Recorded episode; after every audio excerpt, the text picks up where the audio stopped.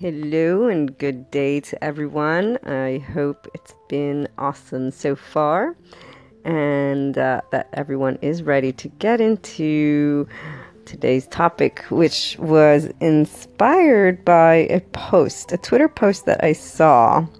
And of course, you know, let me start by saying that I believe media, and I'm sure some of you at least will agree, likes to sensationalize things. So, as usual, those external inputs, depending on where you're at with uh, how much power your own mind and your own opinion has versus like what everything else has, you might have different feelings as I continue talking about today's topic, which for me, it, this is exa- an example of the difference between a mindset that encompasses inner growth and is looking to grow and become one's own key compass fully and identifying outside of you, but allowing for yourself to be the one in charge of things for you because you know your heart, not because there's control, none of that, none of the old quote unquote ways. It's simply a feeling and knowing that you are the one that chooses what your life and how you can be and all of these great things we usually talk about. So the post basically was entitled uh, Sean Parker, I helped destroy humanity with Facebook. It's on a UK uh, site, but the the title, I'm sure they they used that so that they could attract attention.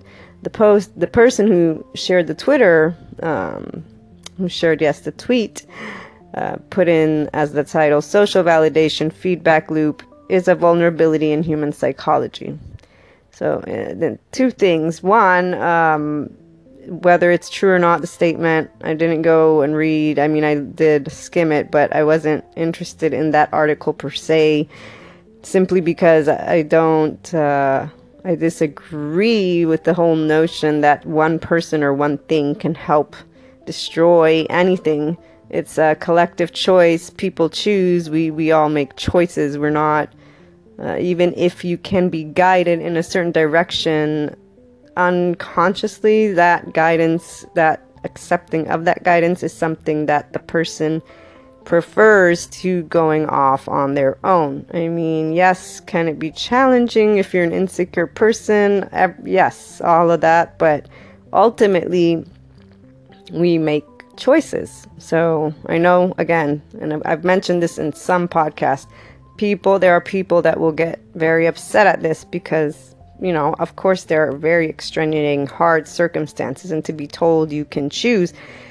And yesterday we talked about being in a rut. When someone is in that rut, they they basically will. And I've had those looks like stare at me as if, oh my God, you're this horrible human being because you're telling me that it's my choice. And it's like I'm I don't mean that it's easy in that moment, but it is still a choice. We still get to choose which way and how light or how heavy, or it's our perspective. It's how much you think and how you think and how you work with your feelings. I mean, it really is uh, working with ourselves to change or transform or do things for ourselves. So, the fact that one man can think they've destroyed humanity with a a program, I actually love that it allows us to see a lot of what people would not show, which means that that brings to light certain things. It brings to awareness the whole social validation comment as well. It's not a vulnerability, it just is a reality. We are human, we live together, we want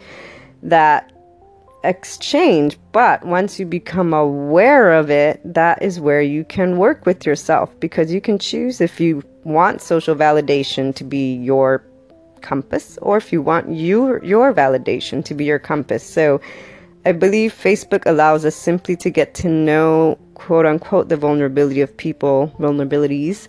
So it, it helps us to have empathy, insight, but it hasn't destroyed anything. If anything, it just makes us more aware of this social validation need and allows us to choose what do we prefer and it allows us to help others potentially as well.